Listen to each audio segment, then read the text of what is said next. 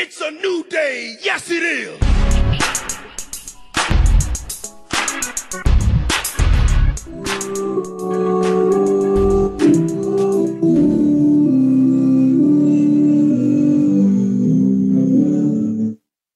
Welcome to the greatest podcast of all time, which is entitled The New Day.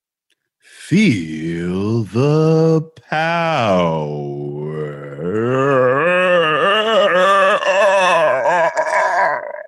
Baby. Yeah. just want to say I'm so happy to be here. It's real chill. I'm really in a good Zen moment. You know, the energy is about love it's just flowing. And if only you guys had the same attitude play Words of Friends. Come on of, now. "Oh, My yeah." God. We couldn't you even get through the intro. We can't even get you. Trying to, we try, we can't even put you over. No, You talk. I mean, come on, sir. on You guys my heard our guest. headstone is going to be written Big E and Kofi Woods cheat at Words with Friends. Oh, Oh, my my I God. think Kofi and Woods, on, not whoa. Woods. Come on. No, no, no. Woods, you never cheat. Ladies and gentlemen, I, I am Xavier Woods. I am Big E. And Kofi I B. am Kofi Kingston. God And, damn, and, and- and we have a guest. We have a fantastic guest who you've just heard his voice, so you know who it is. But for those of you who would sleep under a rock and don't understand what this man sounds like, and you already should, is the Big Show.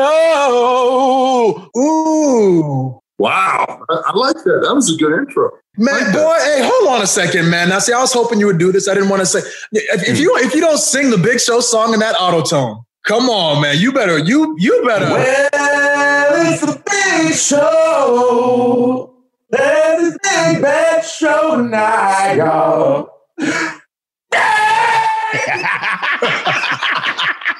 Hey, man, that was pretty good. I like that. Put That the has, man some, over. that has some soul to it.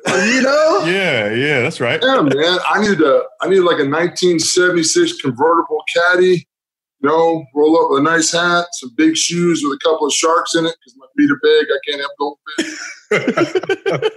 oh, that sounded good. What was that? Auto tune? You know, we, we like Yeah. to make sure our guests feel welcome, you know, put them I over. a feel welcome. Put them over. Like I said, you know, the only gr- the only issue I've ever had with two of your partners is, you know, the fact that they're word with friend bullies. That's Oh, it. Come on. Wow. Oh, so, so Yeah, this I think- stems. I think the world needs to know that Big E and Kofi Kingston are words with friend bullies. If they have a chance to pummel you like 200 to 3, they will. They won't let up. You know, it's just one st- one shot after another shot. Like, man, I can't even tap out. They beat me up so bad. It was just like, oh, hey, man, how you doing? You want to play Words with Friends? No, I don't want to play Words with Friends with you again. No, I want to pull the skin off your face is what I want to do. I want to Wow. Dear me. That's an overreaction. the Is it not? faces. We talking Just- games, just- words. just It's words it, with just tear it friends. off. See, that's the problem. If you put all that energy into uh, getting your word game up, then you know you Right. might have you might have scored a few more points. Okay, you know, you first of all, my out word game is is fair to Midland, I admit. But what I'm saying is, you can't use words like "za." Why not? It's a word. Oh, that's that's It's for pizza. Word. Really? Yes. Yeah. That's slang. That's not a word. Chi, word. X, I. Come on. Energy, energy, They- bro. Everybody, everybody know that. You know? Everybody know it. Mhm. That's energy. You know? Yeah. Look, we we come for blood. I don't think you guys should have taken those victories. I think, you know, I wanted a friendly game to play with my friends. I didn't want to, you know, have my inner child kicked right in the nuts. They're taking liberties. Words with friends They're, you. they're, Right. they're taking My liberties. inner Show. child now has developed a stuttering habit and is afraid to pick up a book. I you know. That's what you guys have done to my inner child. No, no, hold up. But in all fairness, man, okay, uh, let, us talk about games because gin, okay, back in the day, gin used to be a thing. You know, we people didn't have like the games on the road. We used to play gin all the time on tour. And you talk Right. about bullying people. What? That's what you did with Mm. those cards. You, I, I don't. I don't. Rec- yes, All yes, you were a bully in the game of cards, and oftentimes it involved money, which we won't talk about. You know, you talk about bullying. Let that was you. We learned from you. That's only if if I inducted you into the gin game through you know financial swindling, because it happened to me when I was a rookie. I first walked in the locker room and Jim Duggan comes in, the friendliest guy in the locker room. You know, Jim Duggan goes, "Hey kid, you know how to play gin?" I said, no, sir. He says, sit down, kid, I'll teach you. 150 bucks later, I learned how to play. You pass that hurt on to, to Kof. Hurt people, hurt people. Uh, well, no, it's not hurt. I, I educate. Now, Kofi is a very strong gin player. Kofi has done very well in some overseas gin tournaments and almost won them. Like he's come in the top four. so Kofi now is, you know, he, he's a he's a gin savant considered the amount that he's played and the and the way that he's picked it up. Where before he was a you know he was a target. He was a quick ten bucks. Now Quick 10. now, not so much. You know what I mean? Because, you know, he's going to play his cards right. He's going to play the odds. He's going to trick you into dumping so he can go down. You know, Kofi's got. And I would like to think that I had a small part in his education You see, you see what's family happening, right? standpoint. And what's happening, right? So I'm not, I'm not good at gin. Even now, even now, I'm not good. But you try to reel me back in for when you do come back. Hey, you know, I just put you over. You th- you think you have me feeling like I'm, you know, like I'm the stuff. Oh yeah, show said I was good. Yeah, I'm gonna pick up, and then you reel me right back in, and you go and take the money again. I know, I know this game, dude. No way. I think you're a good gym player. You've you've really come up a lot. I think what you need is a little bit of pressure. Like, if we did like a like a game for like you know like a ten or twenty dollars, like twenty dollars skunk, ten games straight up, set first one seventy five points. I think you could do really well. You know, you could probably get your, you could probably skunk me easy. You could probably beat me seventy five to nothing. See that? Just They're think trying you to need reel you to back in. up the Ah. pressure a little bit. Once somebody talks numbers that quickly, I'm out Yeah. immediately. Yeah. I'm, I'm terrible with numbers. With like taxes and everything, I go straight to my wife. I mean the numbers, dude. Straight to the wife. I don't even try. So all I'm imagining now is when we get done, you go to your wife, you're like, do you, do you think I can beat Show and gin? I mean, he said I was pretty good. He said I've come a long way. I'll, I'll make sure I send her some flowers, and you know that way I can get her to work on the other side. Yes, baby. I think you can beat Show and gin. You know, I think you can. Oh. Mm-hmm. If we start dipping into college fund money, then you know I don't want to come after me. So we'll just keep it. We've known some. We've known some guys in our group that have, have dumped some huge figures. Degenerates. you have always had that kind of like looking out for Kofi mentality, which we was, have, and we've told the story. I must go into it. I know where you're going with this. It has a good ending. Yeah. because I have to I have to eat my own words, so it's okay. I am because of who's involved. I will gladly eat my own words because I've never been so happy to be wrong in my life. I've seen Kofi come in from FCW, all the four things that Kofi went through, and how he strived, and his his athleticism, his his commitment to be better, his commitment to be dependable and solid. And I saw him working into that championship role. Like he was getting there, intercontinental champion, move up to heavyweight champion, you know. And then there's these two guys I don't know, you know. And it was Two like always having fun. bums, One of them looks like he just, you know, tipped over my bus on the way in and ate a cow somewhere in between, you know. And then this this other guy's running around with a trombone, uh, with a trumpet. Was it no a trombone? right? trombone, trombone. trombone, run around with trombone, playing tunes, acting like you know he's lost his mind. And I'm like, no, because this. I'm thinking three man band. Like no one's going to come out good well on this. This is not going to work. Now, mind you, seen in front of the crowd. This is just what I saw backstage. Clarify that. So I pull my friend Kofi discreetly to the side. It wasn't the screen. Whoa, whoa, You take it back. Excuse me, sir, we have found the lie. It was anything but discreet. You take that back. Maybe it was a foot and a half to the side, but If that. It wasn't even to the side. We, we may have been still touching elbows, show you and I, yeah. Yeah. Well, we all know how I am with business because of the way business was taught to me. I translate business the same way. When it's business, you can't beat around the bush and sugarcoat. You have to be direct. And if you can't handle it, you're in the wrong business. Period. So, like I told Kofi, I said, you know, I said, man, you're on your way to being a champion, like being a contender and, and getting that big title. You know, you don't want to run around with these two. I mean, I get it. You want to do something, you're trying to create, you're in a lull right now, but these two aren't going to get you over it. I, mean, I love you, man. I just want to see what's best for you. Literally within earshot. Kofi, I love Kofi because he's never, ever, ever, ever been disrespectful except for words with friends.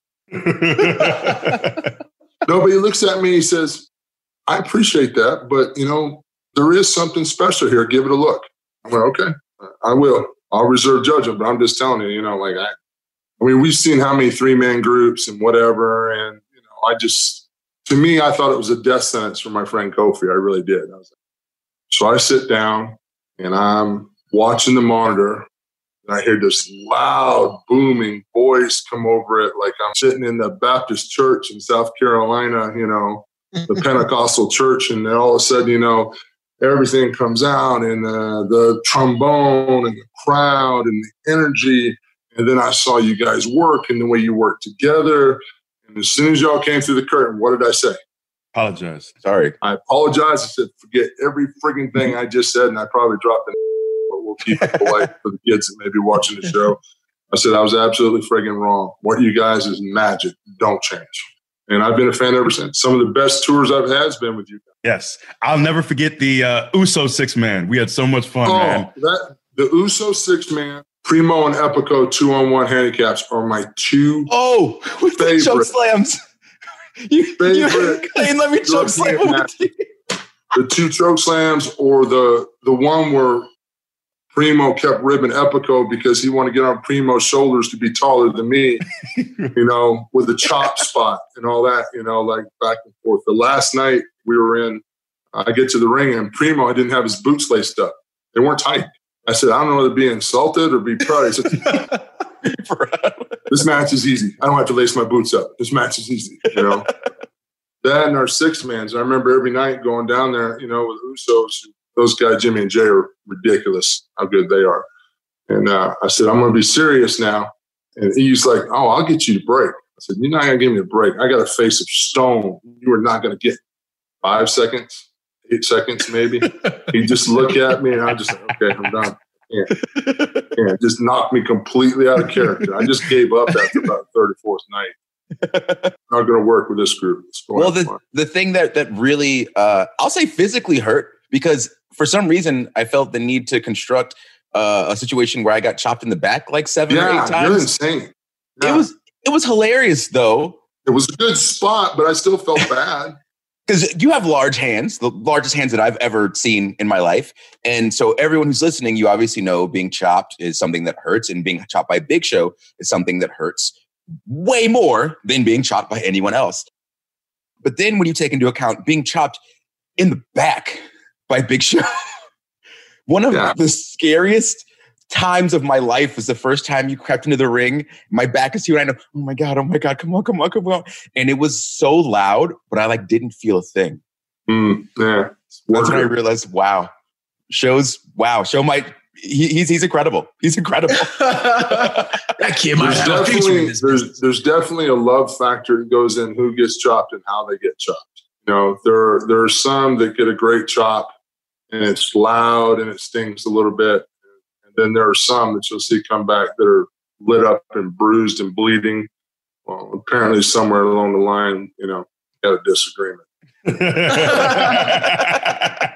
That's one of the things that the way the uh, TVs are constructed now without an audience, you're going to find that guys are going to come at us and be a lot better workers right now because they don't have that audience crutch to play off of to do a move, look at the crowd, do a move, look at the crowd.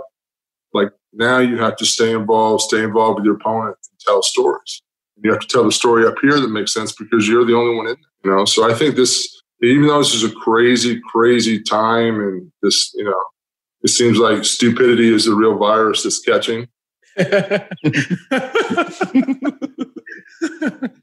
the good thing that'll come out of this for our business, I think you're going to see a lot of younger talent now. They're going to learn to be better workers because you look at the guys in the 80s and the 90s, ones like the Dusty and, and Arn and Flair.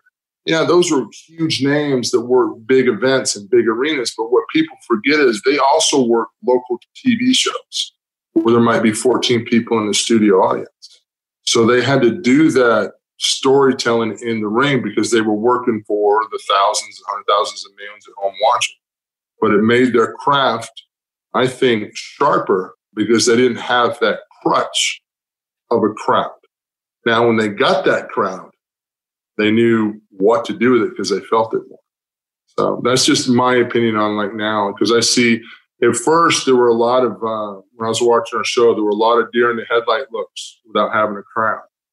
Now you see guys are getting really comfortable with it, and the gals too are very comfortable with it. Their their characters look sharper because their characters have to be sharper. Their execution has to be sharper. You you really can't get away with a lot because you are literally exposed. It's like a tryout without a crowd. I, I, so I want to say, dude, like, so I agree with everything that you're saying, but I wanted to back it up a little bit because you were talking about uh, the reason behind people getting like hard chops is based on kind of like their attitude. And I wish that you had told me that back in 2009 because when uh, I came out, um, you know, I debuted in 2008, and you'll remember I had a real, just nice full chest. You know, my chest, my chest was popping. You know what I mean? Like I would be pep dancing and doing all I do.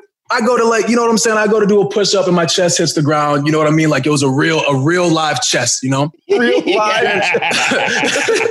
and when you and I by lightning on a Zoom call. Yeah. you, you and I, you and I ended up having a match, and I remember uh, getting chopped so hard in the chest, and uh, my chest has never well, been the same since. You remember that spinning jump kick that you did where you kicked me in the chin? I, have been kicked in the chin hard by two people. One was RVD, and the other was Kofi.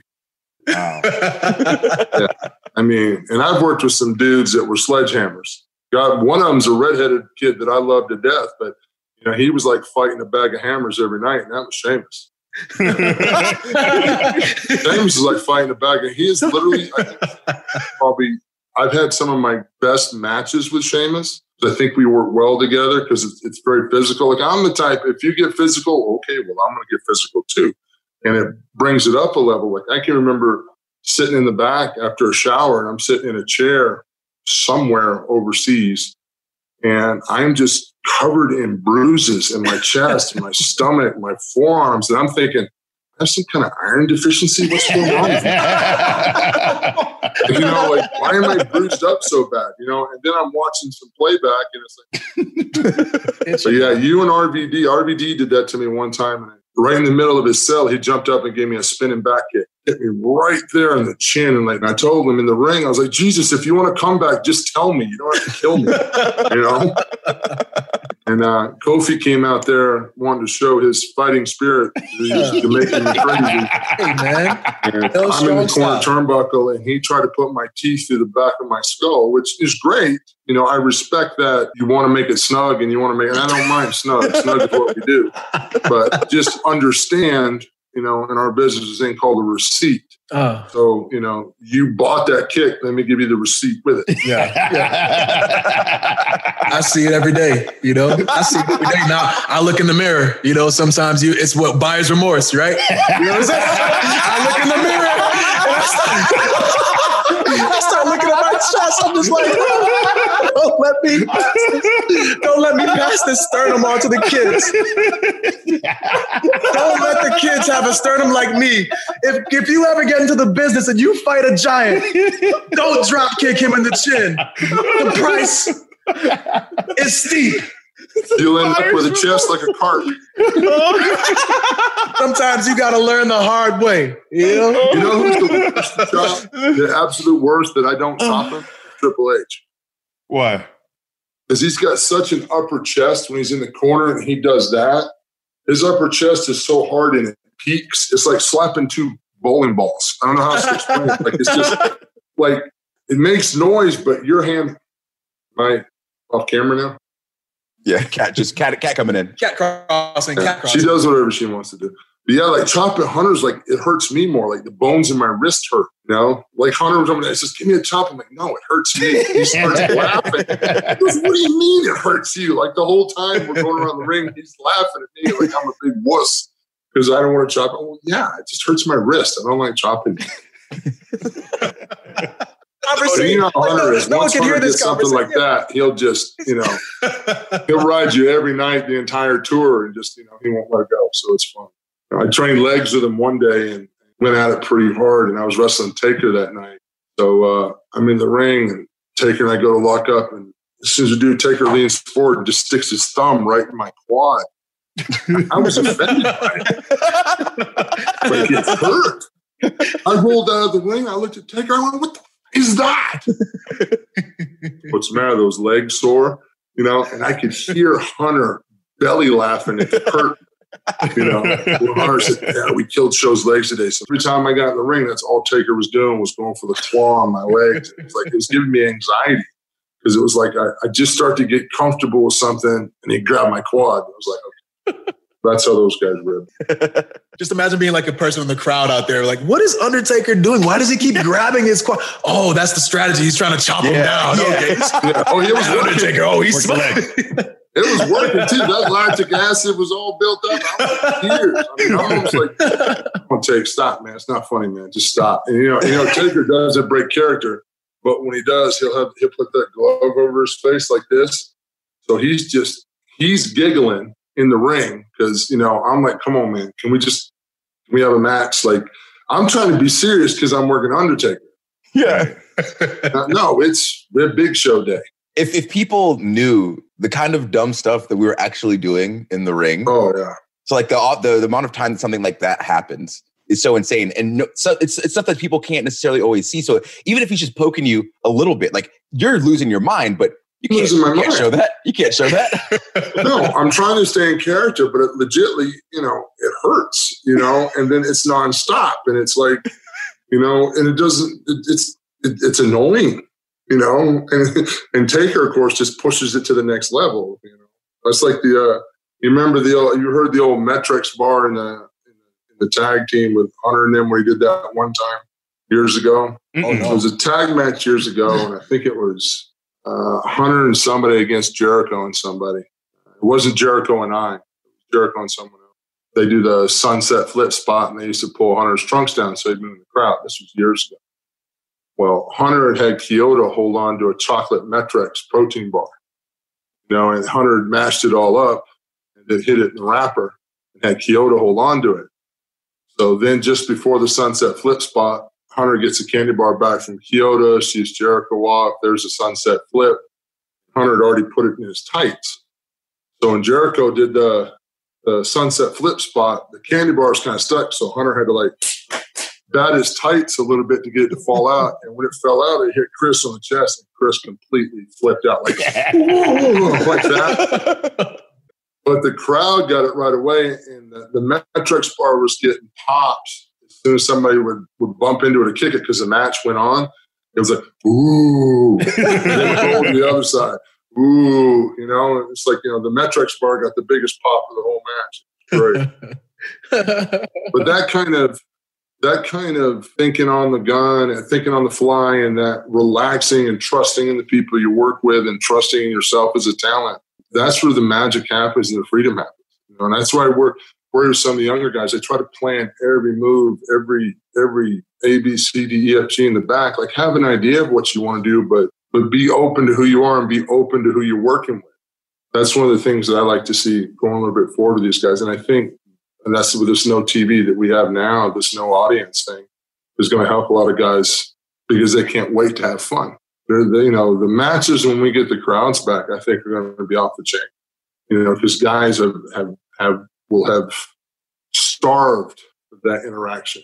I think the fans are going to get a, a better a better performer because the guys have put through put it through the dues. You know, have gone through the works to get there. I think it'll just be better all the way around. as you're talking about just wrestling in general. As someone like you who has had such an illustrious career you've you've been serious you've been funny you've run the gamut of all the kinds of emotions. As we're talking about like a lot of live events where we work together uh, i know that the three of us have had a lot of fun working with you uh, like on television specifically uh, that string of like gimmick matches that we had. So like uh, the, thanksgiving match with the bar we Yes. had stuff like that stuff where uh, me and Kofi like spit the mist in your face Oh Just- Oh, the- yeah. the Kabuki, was it Yeah. Kabuki or Muta? yeah the the, the muta The Muta. Yeah, yeah. yeah. But so someone like yourself who who came in this industry and you're a huge guy, you've got this this giantesque figure. People are just in awe at, at your size, at your skill. Is it hard for you, or was it hard for you to be okay Oh, yeah. Going into like the funny route and saying, okay, I can take myself a little less seriously in this moment and still have a great time and entertain people? I think for me, when I started, it was it was the planets and the moon, the stars aligned.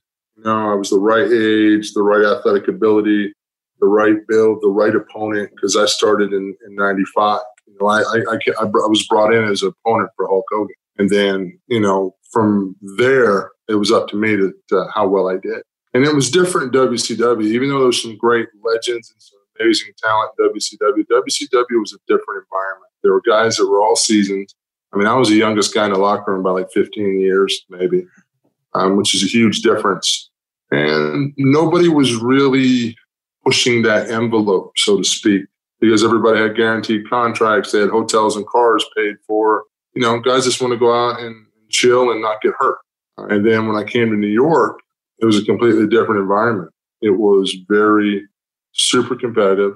Everybody's eyes are on you. Already, everybody doesn't like you because you are talented, because you are athletic. You know, it's funny. I did probably everything I could do wrong when I first got to WWE. From running my mouth, from talking trash to uh, leaving early to just if there was a checklist that you go through, like you know, you just go, oh. I mean, now that I'm older, they're common sense things, but at the time, it wasn't common sense to me. I, was, I felt like I was on top of the world. But I was making a little bit of money in my pocket. You know, it's good. I got long hair. I got a Marlboro light. you know, and uh, it wasn't. It, it, was rough because our business was different then. It, it wasn't. Uh, it wasn't a hold your hand to get through stuff. If you can't get, if you can't keep up, you get cut out. Period you know? So it, it took a lot for me to to uh, basically i had to in in a, sense i had to go and pay my dues after i'd already got in after i'd already been a champion. I had to go through the rigmarole of paying my dues and learning what our business is about and why we're really here because at first it was a lot of fun. I'm working with all these guys that I grew up watching. I make a ton of money. I got a head full of hair. Life's great. so you keep coming back to this head yeah. full of hair. And it was a beautiful head full of hair. It was. Oh, what a mane. It's sad because like there's a couple of times in my life that like if, if we ever invent a time machine, Woods, if you ever invent one, I'm and I'm going to show up like the little Martian in Flintstones. I'm like, hello, dum dum. And I'm going to crack myself right in the chin. You know, just about 30 seconds before I open my mouth on something stupid, I want to show up in a time machine. I could have saved myself a lot of a lot of heartache and a lot of pain just by talking a little less, keeping my ears open a little more. And I think that's why our business is, is so much lighter than it is now because we have so many young guys. There aren't so many old guys that are super aggressive, trying to hold on to their spot by tooth and claw. You know, and there's a respect factor that goes with our business. There's a respect your opponent. It's not go out there if someone's giving you their body. You do the show, you do the match, but you make sure that that person can do that same match every night, four or five nights a week. You get them paid, you get them home to their families, you get paid, you get home to your family. No one on the card is expendable. You know what I'm saying? Like every person, every camera person, every backstage person, every enhancement talent, they all contribute to this whatever we're doing moving forward, whether it's your character, it's another character, it's a theme of the program. It takes everyone's input work together. There's just there's no room for that self-sustaining idiocy. And sometimes you come across. I mean, I know I did when I first started because I did it out of did it out of insecurity. I knew I wasn't as good as the guys around me. I knew I didn't have the experience as the guys around. Me. But I knew there wasn't too many of them could kick my ass, so I just ran my mouth. you know, what do you do if you can't kick a guy's ass? He runs his mouth. You ostracize. Now, I didn't quite get kicked out of the locker room or the dressing room, but you know, I was probably pretty close. I've had a few discussions with this. You've been around, you know whose finger that is. Undertaker's.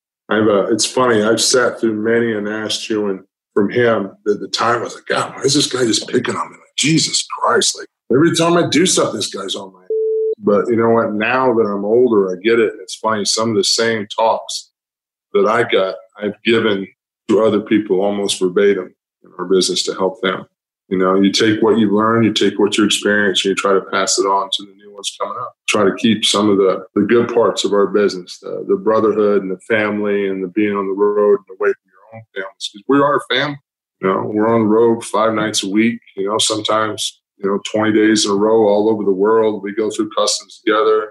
We go through bad bus rides and bad catering and crappy hotels. And some crowds that you wish they had passed deodorant out before you walk down the aisle. You know, the tunnel of funk because nobody wears deodorant in this part of the world.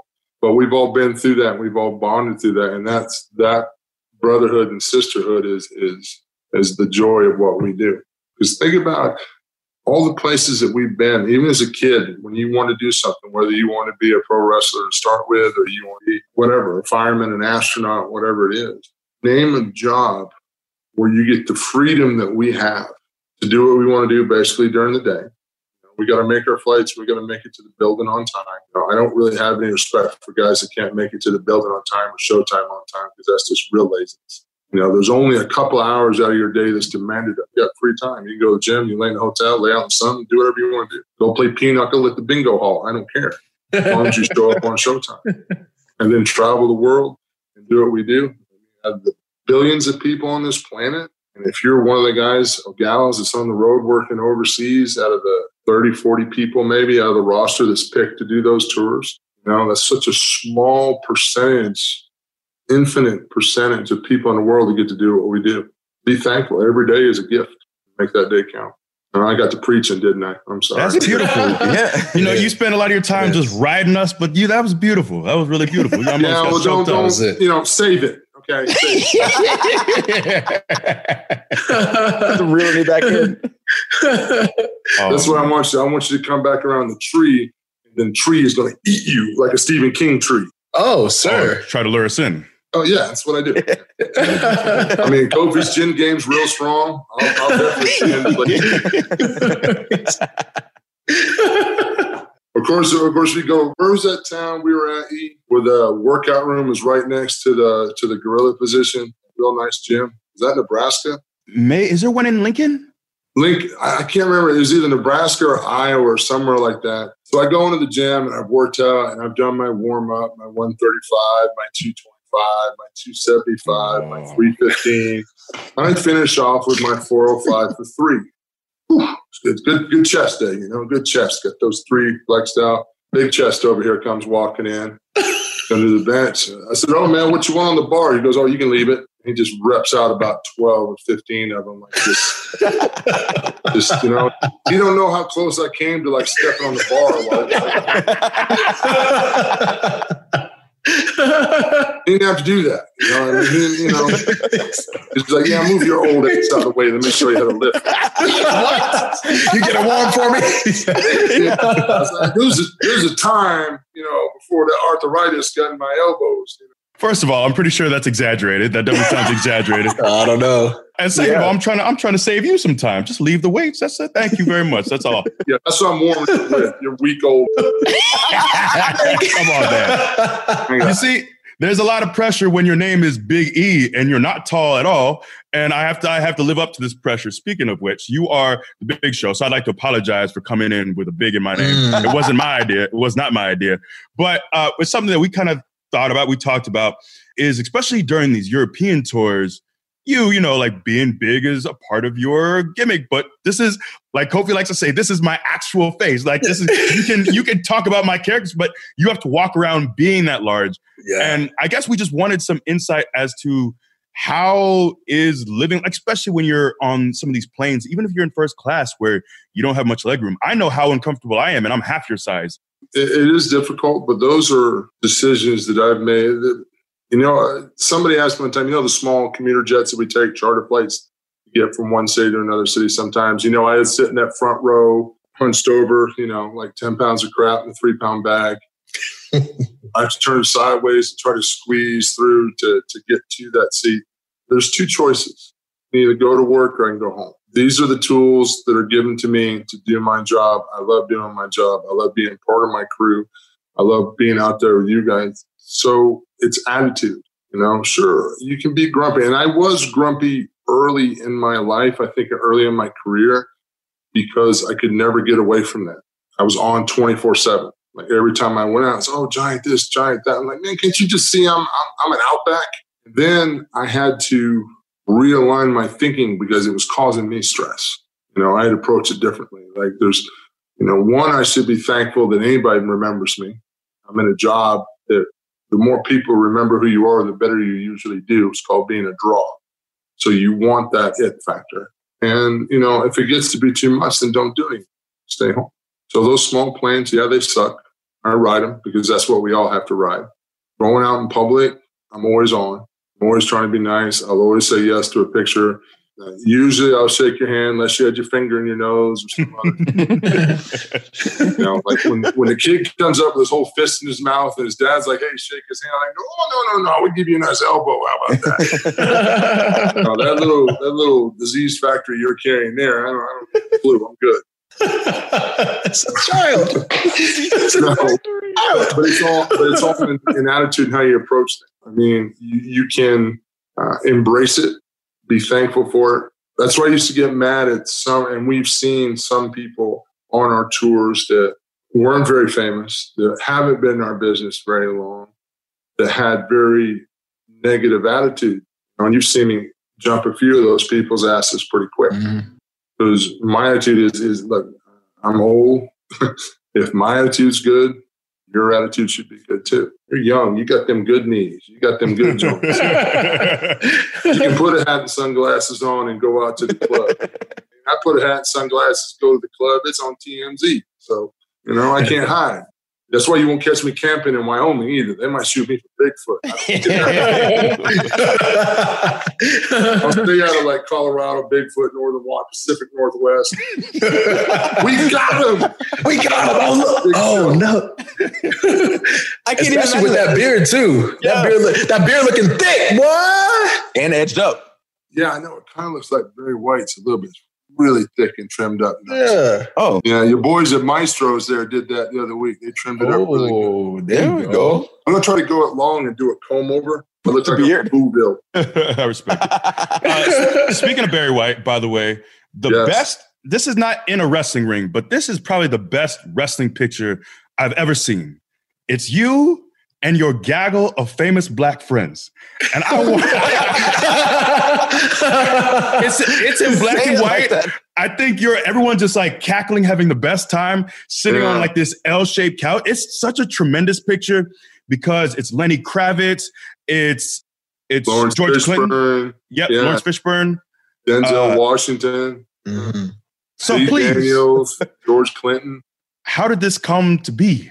I'm really, really good friends with Lenny Kravitz. Like I forget, like I went and saw Lenny play this past summer in LA. It's funny, Edge actually got mad at me because Lenny and I went to like, who the hell is friends with Lenny Kravitz and doesn't tell anyone? Like Edge, Edge. Edge was hot that Lenny and I were friends, and I never told him. Like I had, That's how I felt too. but I, it's just a different. I forget he's Lenny. He's my brother Lenny. He shows up at my house on Thanksgiving with a fork in his pocket and no shoes. You know what I mean? Like that's you know he's family. If that makes any sense, you know. So that night he says, "Hey, uh, Fishburne's having a get together at his house. You want to go? Orpheus, like, Laurence Fishburne? yeah, I'm in. You know, like of course. So we uh we go to the house. Let me just say one, how amazing Laurence Fishburne is in person. His presence is unbelievable because he's got this deep, clear voice from the theater. Oh, and it's just just so natural, and, and the love that emanates off this man when you're in his presence is unreal. It's like you feel like you've known him your whole life when you meet him. If that makes any sense, it's such an incredible, incredible personality. So uh, we met Fishburne, and he's dying laughing because uh, his wife at the time, uh, when he was married to Gina, I had met her at a USA Bonnie Hammer party, you know, with all the USA people there.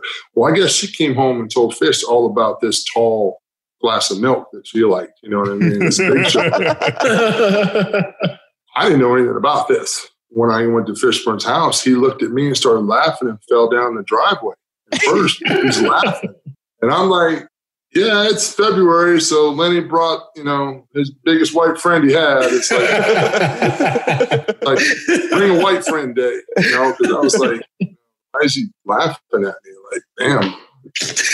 like I'm looking at my clothes. I mean, you know, is my fly unzipped? Like, what's wrong? He says, you don't understand. He says, my wife loves you and she's not here. So right away, he's FaceTime and she got hot at him. She's like, can I have anything to myself? Can I just have anything? Like she was legitly hot. So that was a nice little, you know, icebreaker with him.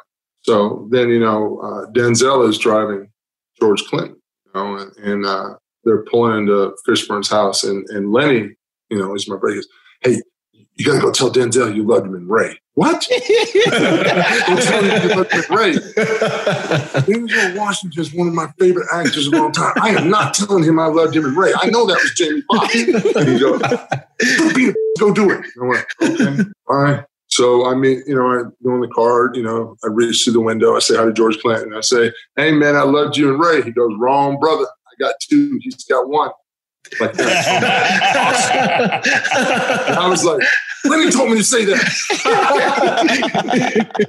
Because I'm like, I wanted to think like I'm like, You know- no, like, I don't like I know I know the difference between Jamie Foxx and Denzel Washington. Damn, I'm not dumb. but that was an incredible night of um, just incredible stories by some tremendous individuals. It's a moment in time. I mean, you know, Lee Daniels had some incredible stories. Lee Daniels, I think, was a little scared of me at first because I was like the largest white person he did. Like, you know, like he sat next to me on the couch at one time and kind of looked up and scooted over a few more feet. like you're gonna topple over on him or something. Like, yeah, yeah, like, you know, like fall on me or something.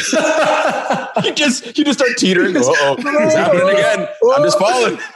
I told And, you. you know, George Clinton, who, man, the stories that he has unbelievable. You know, he was uh, his just uh, the wacky business of show business, you know, and the, funk music. And the one thing I, I, I think I can truly say after meeting a lot of the people that I've met in my life and been fortunate enough to be around, we're all people. Just because of what we do for a living, being famous doesn't change you. You're still a person. You still have, you know, you still want to be loved. You still want to be appreciated. You still want to be respected as an individual and as a person.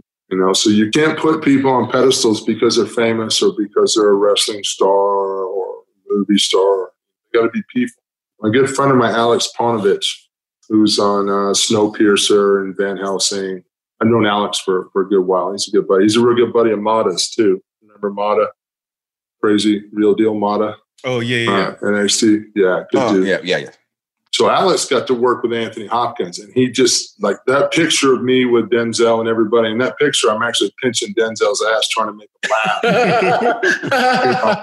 I mean, you know me. We friends now, so what do I do? I grab Denzel's butt. But, oh, I got a picture. He's laughing. You know, he made it funny. But Alex calls me and tells me about this this guy Tony that he's working with. Oh yeah, Tony this and Tony that, and he's setting me up. You know, I'm like, Tony, who are you working with? You know, Tony, Tony who? He goes, you know, Anthony Hopkins. I call him Tony. I'm like, you're working with Anthony Hopkins and you call him Tony? Goes, yeah, I call him Tony. But there was an interesting, and this is a, wise, I don't know if you call it a proverb or, or thing to remember. Uh, if you're a young superstar or a young actor or an athlete or just a person that doesn't do anything famous, it's still, I think, a good thing to keep in mind if this story will help someone.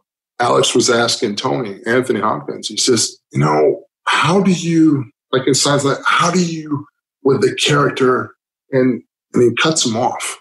I mean, and Anthony Hopkins says, you'll never be as good an actor as I am. It's pretty like, whoa. I mean, even my buddy Alex was like, damn, I didn't expect you to shoot on me like that.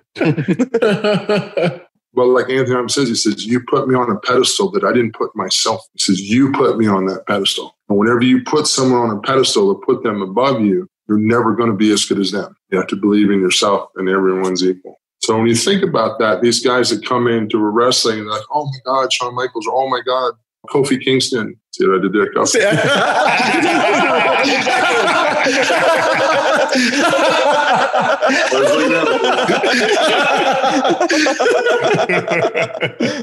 but when the younger talent does that, sure, they should be respectful. But they should also understand that they've worked and paid dues and made sacrifices and made whatever criteria is at that time for them to be included in that locker room. They made it. So stop the kiss stuff. Stop shaking my hand 17 times in catering line.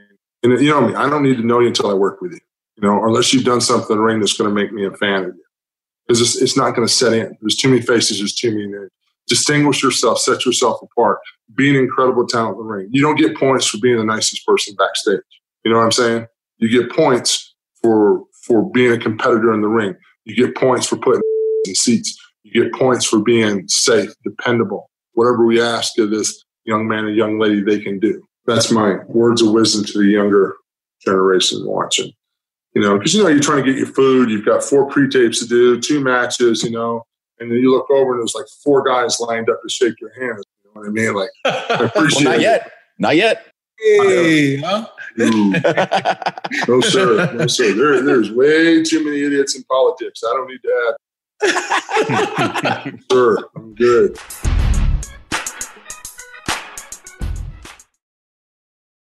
Your acting career. Let's go there. Like, tell people about your show on Netflix. Big Show show on Netflix. Um, that was a great culmination between WWE and Netflix. Um, I've driven Vince nuts since Rock was on Saturday Night Live for a sitcom. Like to the point of all those trips overseas to Iraq and Afghanistan with Vince. If I sat next to him, I was driving him nuts. All those times you guys came up to, to Raw and I was sitting in the chair next to him, at some point that night, I had driven him nuts about my TV show. Like I wanted to show, like, I'm telling you, I can do this. I can do this. Like when King of Queens came out, oh, I, I think Vince banned me from Gorilla for like a month. He was like, you see, I could do this. I could do this. King of Queens, I can do this. I can do this. In my mind, let's let's let's let's call it what it is. King of Queens is a pretty good show. It's pretty fun. But Fantastic show. This opportunity came up with this partnership. I got the chance, and they put the uh, put the ball in my hands. I ran my mouth, told them I could do it, begged for it, and I got the opportunity. It only took what 15, 16, 17, 18 years. It's great. I got uh, great casting. The girls on my cast are amazing. Allison Munn plays my wife, Cassie. Juliet Donenfeld, uh, who's a favorite among the little kids. She plays my youngest daughter, JJ. Lily Brooks O'Briant plays my uh, middle daughter, Mandy, who is the she recycles. She's very uh, very liberal. She's the the one that you know is going to be running for public office, the shining star. But she's also got middle child syndrome, which I guess is a real thing according to her on her character. And then uh, Reylynn Caster, who plays Lola, who's my oldest from previous relation. So um, it's my big show character, retired, living in Tampa, who's now not on the road four or five days a week, who's home. He's got three girls. His oldest daughter comes to live with us to get more time. Her mom's working at a different job, got a chance to work in Europe. So now I have these four girls in the house. It's pretty much me, uh, like a puppy in a giant house of bacon. I'm all over the place. You know, I want to make up. And I think it's something that all of us can identify with. When we're gone on the road and we come home, we try to make up for being gone by you want to be involved. You want, you want to make the practices and the recitals and, and just everything, even if it's just hanging out with them, whatever it is, because you want you want to soak up as much of their presence as you can because you miss them. You know, and I think that's where my character's coming from. Although I tend to uh, screw up everybody's plans on the show. My oldest gets a boyfriend. He's got a real cool name named Greg Turbo, but I end up developing a bromance with her boyfriend, which instantly makes her dump the boyfriend. And then I have to break up with him too, because like him and I are sneaking off and getting yogurts and going to batting cages and stuff because we're like bros. And she absolutely hates it because her dad can't be friends with her boyfriend. It's just weird. It's really well written and it's a show that I wanted for the entire family. That's the thing. When you have kids, unless it's a cartoon, there's not a lot for you to watch. And some of the shows you do watch, some of the kids are so snarky. My kid talked to me like that, I would shave his or her head. Thank you. Thank you. Thank you. That's all I want to do. I can't wait. That's all I wanna They always give me flack for that. That's a great punishment. Yeah, shave their head. Girl or boy, Yes. shave their head. Yes. I see how you're doing. Oh, okay. You, you're expressing yourself now. You're expressing yourself. Well, you're expressing yourself in a disrespectful way, so let me disrespect you by taking all your hair. Because I know how mad it makes me. so that was always my threat for my daughter. I never, I used to tell her all the time. You know, she got older, she got smart to it. Shave your head. No, you won't. You like my hair. I might do it. I just, you know, I, I became the giveth and taketh away of electronics. It was like the iPads, the Kindles, the phones. Well, I'd take all that away somehow. Well, how am I going to contact my friends? I don't care. Light a fire in the backyard and send them a smoke signal. you no longer have electronics. You can't manage electronics and do what you need to do. the Jedi mind That's my trick. Jedi mind trick. I'm letting you know, like, These are not the droids you're looking for. You are not getting these back. You know, and the force is with me. Hey. So I still still kind of on the on your acting uh, experience. I feel like people don't always realize uh, that the people coming out of WWE that are in acting, that are in Hollywood, that have TV shows, Right. like they don't ever realize. Whenever I'm talking to people about it, like the that you've the fact that you've been on the grind acting for years, that you Yeah. have put time in there as well. Like you've paid your dues in wrestling, and you've gone through years of paying dues in in Hollywood. Do you thought, do you find that something that people don't realize as well? Yeah, I, I- think people are, you know, because it's, hey, look, you know, somebody sees some success, they're like, oh, of course, it's destined to happen, or yeah, look at the size, or or or of course, it's Big Show, he's been around. You know, I don't think it's hard for anyone to understand the work that goes into it, or a lot of opportunities aren't given to you because of your size.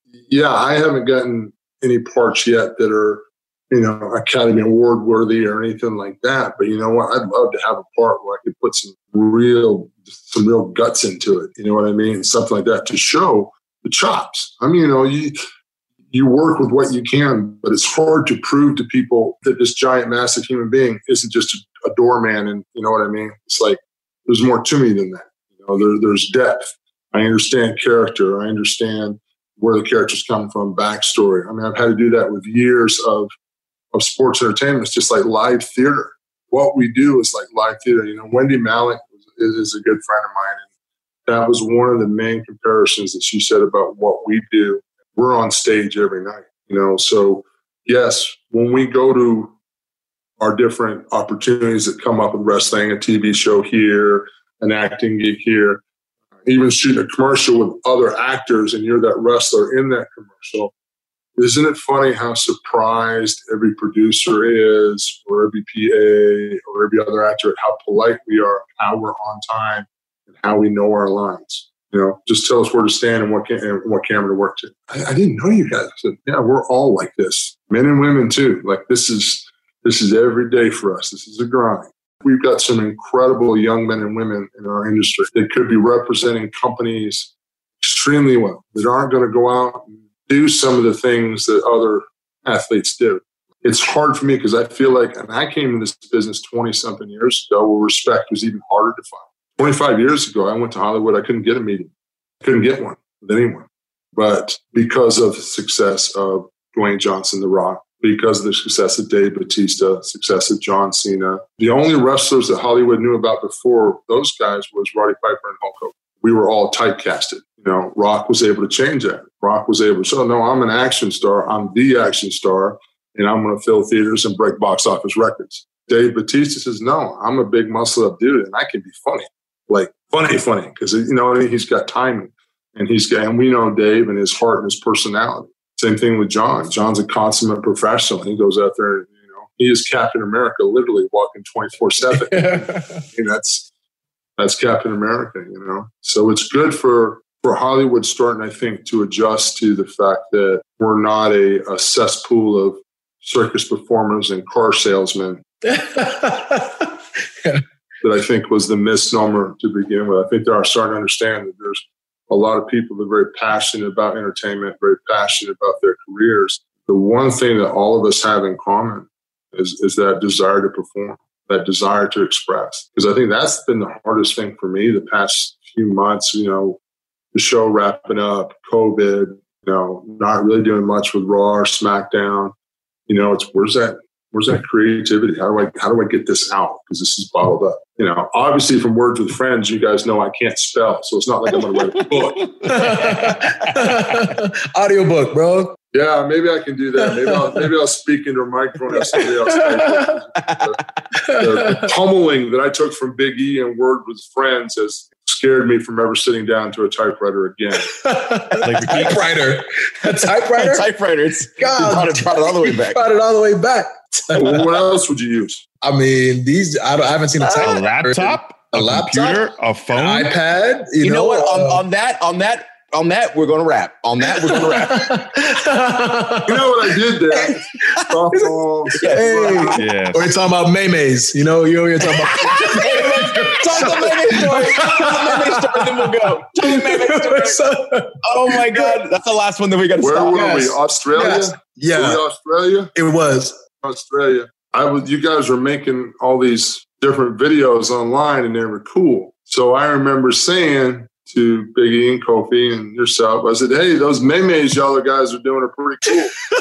it all fell out. I know it was called a meme. Like, you know, why is it a meme? Why isn't it a meme? Like, you know, I it was a maymay. you know, the funny thing about it too is that earlier in the week you had said it in conversation. I was like, did he? Uh, he We let it must have- slide. We let it He slide. must have yeah. messed it up, you know. And surely he, did, he didn't intentionally say May May. We- and then later in that tour, Talked about it. we yeah, we talked about. it. And then later in the tour, you come back. Can we you said, believe oh, his big hold dumb on. said maymay? He just said he said May May, right? Oh no, that's Yeah. a mistake. We're like, no, no, it's it's fine. It's fine. He, he he'll, he'll learn. He won't hit it again. He won't hit it again. He said There's it. no He way. did. He did though. We had to put Yeah, you if you catch me, you got to tell me because I don't know. I got in a big fight with Edge. I was working with Khali, and he used the wrong word. I said, uh, "Oh man, I just, I just hate how my character, you know, I'm subjugating my character." And Edge goes, "What are you talking about?" Said, Dude, all I'm doing is just, I'm just bumping left and right. I mean, poor Khali you can't do nothing. All I'm doing is bumping and feeding, and bumping and feeding. I can't, I can't be subjugating my character like that." He goes, I don't think you know what that means. What you trying to do? Subjugate, you know, to, to devalue. Subjugate means to enslave. I went, no, it doesn't. Kane. What does subjugate mean? You hear Kane from the other. Means to enslave. Please stop bothering me, you idiot. You know, Glenn. You know, so so that was that was the big, you know, because Edge is a wordsmith. That must have been 10 years ago. Is there anything that you want to tell the people that you didn't get to tell them while they've had you here? Oh, you know, I forgot we are doing. I was just happy to see you guys. Aww. You know, I, I've done a terrible job of promoting the Big Show show on Netflix and promoting Monday Night Raw and my current controversy with Randy Orton. But uh, anyway, I just miss the hell out of you guys. That's all. I'm just happy to see you. Miss you too, show. Dude, Miss man. you too, show. No, you should feel bad for beating my ass at words with friends. You feel bad. I'll never feel bad. Green, Never. you're a big green jealous monster. That's what it is. Never. Jealous monster. No, sir. Not me. Thanks. Not I. Well, make sure that y'all are following uh, Big Show on all his social accounts, keeping up with all the Please, stuff that he's please. got going And make on. sure you catch up my cool memes that I put out every now and then. Thank you guys for listening. Uh, make sure you're telling your friends about the New Day podcast, making sure they know how to download it, make sure they subscribe, and make sure they go get that sweet New Day podcast t shirt. Do I get one of those for being on the show? Yeah, you just got to go to the Yeah, yeah, website. yeah. You got to go to the uh, uh, www.shop.com first and, uh, you know, enter in your credit Ah, card information. Make me pay. Wow, you, you're excited, man. Wow. we'll get you one, bro. We'll Yeah, get you yeah, one. We'll get you one. I mean, well, you, you'd be like a size large now, dropping all that weight. He's slim. Oh, he's slim now. Yeah, I'm slim. Big in big show with the big and asterisk and, Yeah, and gotta quotation marks. in my mouth now. I'm too light in the ass. I might not be able to back it up. I gotta, I gotta He's be, not I gotta at be all. careful who I, who I talk to now. He's just tall. He's the tall show now. Also, He's just tall. I'm now. not afraid of him. tall. He's Doing just a tall a show medium shirt. Is that Yeah. he's trying to look at the tag? He's wearing a double medium. Bend, bend down for a minute. Let me see that. Let me see Did. I tell you about the lady at, uh, at Burger King that cussed me out? no, but now I have to hear about it. No, we- You're never closing this show. Never. Uh, you can keep this or leave it, whatever. So I'm at Burger King and I got a tank top on, and I have lost a lot of weight. So I'm standing in line, and this is before all the COVID craziness and all that stuff, of course. You know, so I'm standing in line. This black lady behind me says, mm, like that. And I look back at her, and she's just, just sucking her teeth, like completely disgusted with me. like, I'm like, what did I do? I don't know what to do. She goes, you ought to be ashamed of yourself. And I'm like, I haven't beaten anybody up on TV. In my mind, I'm like, I sit in cat poop or something. Like, I mean, I, I don't know. Like, what I said, pardon? Because I'd be saying to yourself, I know what you're doing. What is that, man? You run around, you got all them tattoos on you, trying to look like the Big Show. You ain't no Big Show. Big Show's a big 500 pound, good looking man. It's your skinny ass. You know. And I was like, I was like, no, I'm just goes, Big Show's a big fine man. You, you, I'll be ashamed of yourself. Mm. she was done with me. I was dismissed. Yeah, I, was. I just turned around and I was like, do I pull out my wallet or like, here's my ID. Would she know my real name? I mean, you know, yeah, she was completely upset with me because the Big Show apparently is a 500 pound, good looking big man. And I'm just some skinny, big, tall white guy that I'd be embarrassed with a Big Show tattoo. And Be was, that was a, a Be ashamed compliment and an incredible diss all at the same time. Same time. That was like you used to be fine, Yeah, that was it. It was like and look at you now. better now. look at you. Look at you now. How the mighty have fallen. yes, Mm. it used to be a quarter ton of fun. All right. Oh man, yeah. Thanks, Thank you for having me on your show. I'm sorry if I, you, if I wasn't a good guest. No, you're incredible. Come on, man. Thank you, show. So good. I love you guys so much.